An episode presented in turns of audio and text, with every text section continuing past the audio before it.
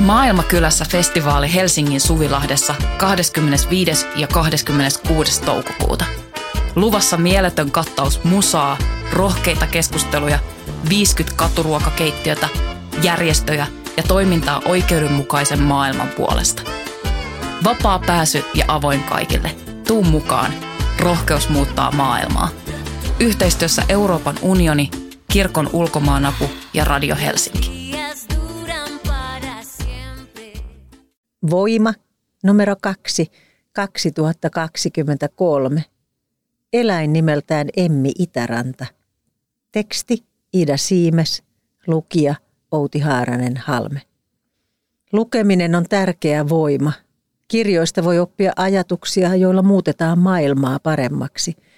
Ihan ensin ihmiskunnan on opittava tajuamaan rajansa. Kirjailija on kuvittelemisen ammattilainen – Fantasiaa, erityisesti niin kutsuttua spekulatiivista fiktiota eli spefiä. Kirjoittava taiteilija on mitä parhain haastateltava, kun halutaan pohtia tulevaisuuden maailmaa. Emmi Itäranta kirjoittaa spefiä, koska genrellä on mahdollisuus tarjota tila, jossa tutkia mahdollisia kuvitteellisia tulevaisuuksia, hän sanoo. Voi näyttää maailmoja ja todellisuuksia – ne voisivat olla olemassa niin hyvässä kuin pahassa, jotka tietenkin ovat suhteellisia ja riippuvat näkökulmasta. Yhden dystopia voi olla toisen utopia. Kirjailijalla ja lukijalla on paikkansa maailman myllerryksissä. Spefi treenaa mielikuvitusta ja ajattelua. Jokainen muutos, joka maailmassa halutaan tehdä, pitää ensin pystyä kuvittelemaan. Spefi harjoittaa mielikuvitusta, jota siihen tarvitaan. Mutta pelkkä kuvitelma ei riitä. Fiktio kertoo aina myös ajasta, jona se on kirjoitettu. Jotta kirja olisi aidosti kiinnostava, sen täytyy olla sidoksissa tähän nykymaailmaan. Emmi Itäranta teki kansainvälisen läpimurtonsa esikoisteoksellaan Teemestarin kirja vuonna 2012. Se on käännetty yli 20 kielelle. Siihen perustuva Saara Saarelan ohjaama elokuva Veden vartija sai ensi vuonna 2022. Piinaava jännittävä teemestarin kirja sijoittui tulevaisuuteen uuden Kianin Skandinavian unionissa Pohjois-Suomessa. Luonnon katastrofien takia vesi on lähes loppu ja joka tippaa kontrolloi julma armeija. Vesirikoksista rangaistus on kuolema. Kirjan päähenkilö Norja kouluttautuu teemestariksi isänsä esimerkkiä noudattaen ja samalla selvittää hengenvaarallista salaisuutta, salaisen lähteen olinpaikkaa. Vaikka Itäranta on hyvä kuvittelemaan dystooppisia tulevaisuuksia, hän ei osannut kuvitella omaa kohtaloa menestyskirjailijana. En todellakaan, hän nauraa. Se oli viimeinen asia, mitä ajattelin, kun kirjoitin teemestarin kirjaa, opiskelin Britanniassa ja aloin kirjoittaa sitä opinnäytetyönä luovan kirjoittamisen maisteriohjelmaan. En ajatellut, että siitä tulisi novellia pidempi, enkä uskaltanut ajatella, että sitä kukaan julkaisisi. Emmi Itärannalle suuri motivaatio kirjoittaa teemestarin kirjaa oli halu saada aikaiseksi kirja ilmastokriisistä. Niitä hän ei juuri löytänyt vuonna 2012. Itärannan viimeisin romaani on Kuunpäivän kirjeet 2020. Skifi- ja fantasiakirjallisuuden asiantuntijakriitikko Toni Jerman kirjoitti siitä Helsingin Sanomissa, että lohtu ja tulevaisuus löytyvät vain astumalla rohkeasti eteenpäin. Itärannan kieli on kaunista ja kuvamaalailu lähes runollista. Kirja voitti Helsingin Skifiseuran arvovaltaisen tähtivaelta ja palkinnon vuoden parhaana Skifi-romaanina – Raati perusteli palkintoa näin. Tyyliltään viileän kuulas ja soljuva kirja on kirjeromaani, joka koostuu suomalaissyntyisen päähenkilön Lumisalon viesteistä kaukana työskentelevälle puolisolleen. Taitava kerronta limittää toisiinsa useita aikatasoja sekä historiafragmentteja, uutismateriaalia, tutkimustietoa ja jopa mainostekstejä – näin muodostuu monisyinen, eheä kuva ihmiskunnasta, joka on levittäytynyt kuuhun, Marsiin, avaruusasemille ja kaasuplaneettojen kiertolaisille. On ajateltava itse. Suomen tyylikkäin kirjasto Tampereen Metso on mitä parhain paikka juuri tälle haastattelulle. Metson mystiset kaarevat muodot ovat kuin kopioituja Star Wars- ja Dyyni-elokuvien maisemista. Opin lukemaan viisivuotiaana. Kävin monta kertaa viikossa lähikirjastossa, jossa kirjaston hoitajana työskenteli runoilija Kari Aronpuro. Kirjastot ovat minulle edelleen paikkoja, joissa on kotoisa olo. Huolimatta korkeasta lukutaitoprosentista lasten ja aikuisten lukemista on kautta aikojen pidetty suuressa osassa Suomea turhana hommana. Nyt monenkaan keskittymiskyky ei enää riitä pitkän tekstin lukemiseen, vaan fiktiota ja faktaa nautitaan pelkästään äänitteitä kuuntelemalla. Ajatus paperikirjojen turhuudesta levisi 2000-luvun alussa telkkarista tunnettujen sisustajien ja designerien myötä moneen kotiin. Asuntomessujen mallilukaaleista karsittiin kirjahyllöt jo pari vuosikymmentä sitten. Mutta Emmi Itäranta osaa, jaksaa ja haluaa edelleen lukea kirjoja. Olen iloinen siitä, että olen säilyttänyt lukemisen taidon, hän kommentoi. Olen perheestä, jossa lukemiseen on aina kannustettu. Mutta vain parin sukupolven takana äidin äitini lapsuuden kodissa lukemiseen suhtauduttiin kuin se olisi laiskottelua. Hän kasvoi pienellä, köyhällä maatilalla, jossa oli paljon lapsia ja hirveästi töitä. Lukeminen on poliittinen voima. Nykymaailmassa on johtajia, jotka eivät suinkaan halua kansalaistensa lukevan. Dystopiakirjallisuudessa kirjat ovat kiellettyjä ja suorastaan hengenvaarallisia. Lukevasta kansasta voi helposti tulla kapinoiva kansa – ei ole mikään sattuma, ettei autoritaarisissa yhteiskunnissa lukutaito on rohkaista, Itäranta pohtii.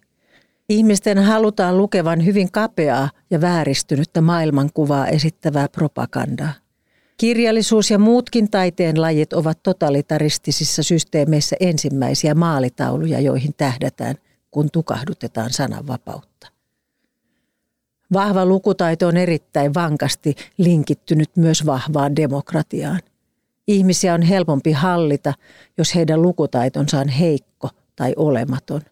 Lukutaito ei tarkoita vain kykyä lukea tekstiä kirjain kirjaimelta, sana sanalta. Pitää myös ymmärtää sanojen ja lauseiden välisiä yhteyksiä. Lukutaito opettaa ihmisiä ajattelemaan itse ja kyseenalaistamaan asioita ympärillään.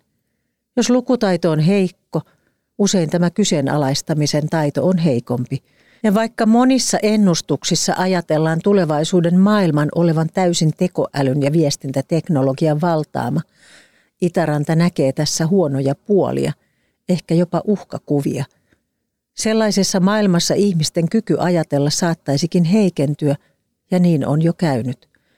Jotkut netin orjat luulevat kyseenalaistavansa esimerkiksi tieteen saavutuksia ja muka ajattelemalla itse he päätyvät siihen, että maa on litteä. Uskomusten ja väärän informaation pohjalta kasatut suuntaukset, kuten vaikka rokotusten vastustaminen, perustuvat väitteisiin, joiden mukaan kukaan muu ei uskalla kyseenalaistaa tätä kuin minä, Itäranta sanoo ja jatkaa – etteivät disinformaatioon hurahtavat ihmiset kuitenkaan kyseenalaista mitään, vaan he seuraavat orjallisesti fanejaan manipuloivia huuhaa sivuja. Eläimet opettavat.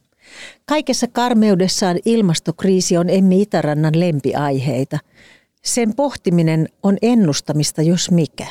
Vaikka tiede onkin suhteellisen tarkkaan selvittänyt, mitä pitäisi tehdä nyt heti ja mitkä ovat mahdolliset uhkakuvat. Itärannan kirjoissa maapallon luonnonvarat ovat finaalissa. Kun hän kirjoitti Teemestarin kirjaa, hän selvitti, miten alkuperäiskansojen kulttuureissa suhtaudutaan veteen ja vesivaroihin. Tärkeimmät opetukset liittyvät omistukseen. Teemestarin kirjassa eräs päähenkilöistä suuttuu, kun jotkut ilkimykset luulevat, että joku voi omistaa vettä. Ihminen on rakentanut itselleen illuusion, että maata, tätä planeettaa, jonkun luonnon alueen voi omistaa. Se on kuvitelmaa, koska eivät nämä asiat ole ihmisen omistettavissa. Avaa Itäranta, joka on puhunut luontokadosta ja ilmastokriisistä kirjallisuustapahtumissa kirjojensa teemojen mukaan. Lietsotko vallankumousta? En missään tapauksessa, hän hymähtää. Yritän pikemminkin herätellä ihmisiä ajattelemaan näitä asioita. Ei minulla ole kaikkiin kysymyksiin vastauksia – mutta haluaisin, että ihmiset itse alkaisivat pohtia vastuutaan, mitä he voivat tehdä, mitä eivät, mihin he voivat vaikuttaa, mihin eivät. Tai jos tämä nähdään vallankumouksellisena toimintana, niin ehkä sitten. Herättely on varmaan ihan hyvä asia. Nyt monet tutkijat sanovat, että dataa maapallon tilasta on tarpeeksi ja ilmastokriisin ratkaisemisen esteet ovat pikemminkin poliittisia kuin tieteellisiä. Onko spekulatiivista fiktiota kirjoittavan kirjailijan rooli tässä saada isot pyörät pyörimään ja maailma muuttumaan? Ehkä Spefi voisi olla sitä Itäranta pohtii.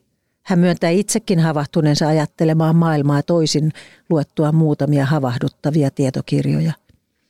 Ehkä eläimiltä voitaisiin oppia tapoja säilyttää maapalloa. Häntä on innostanut Elisa Aaltolan kirja Esseitä eläimistä. Hän keskittyy eläinten oikeuksiin ja asemaan ja siihen, miten ihminen kohtelee muita eläimiä. Hän kritisoi erittäin vahvasti ihmiskeskeistä maailmankuvaa, jossa ajatellaan, että vain ihmisen kokemuksilla, tunteilla, aistimuksilla ja ajatuksilla on väliä. Vaikka hyvin tiedetään, että täällä on muitakin, jotka kykenevät samantapaisiin asioihin. Tämä kirja koko filosofiallaan teki suuren vaikutuksen. Tiina Raevaara nostaa Minä, koira ja ihmiskunta kirjassaan esiin ajatuksen, jonka mukaan voikin olla, ettei ihmiskunnan menestys lajina pohjaudu siihen, että olemme olleet hyviä tappamaan toisiamme tai tekemään yhteistyötä.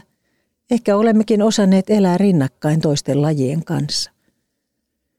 Kirjoja yhdistää se, ettei maailmaa Itärannan mielestä saisi ajatella vain ihmisen kokemuksen kautta – Vallankumouksessa ilmaston puolesta yksi keskeisimmistä ajatuksista voisi olla ihmisen ymmärrys omasta pienuudestaan.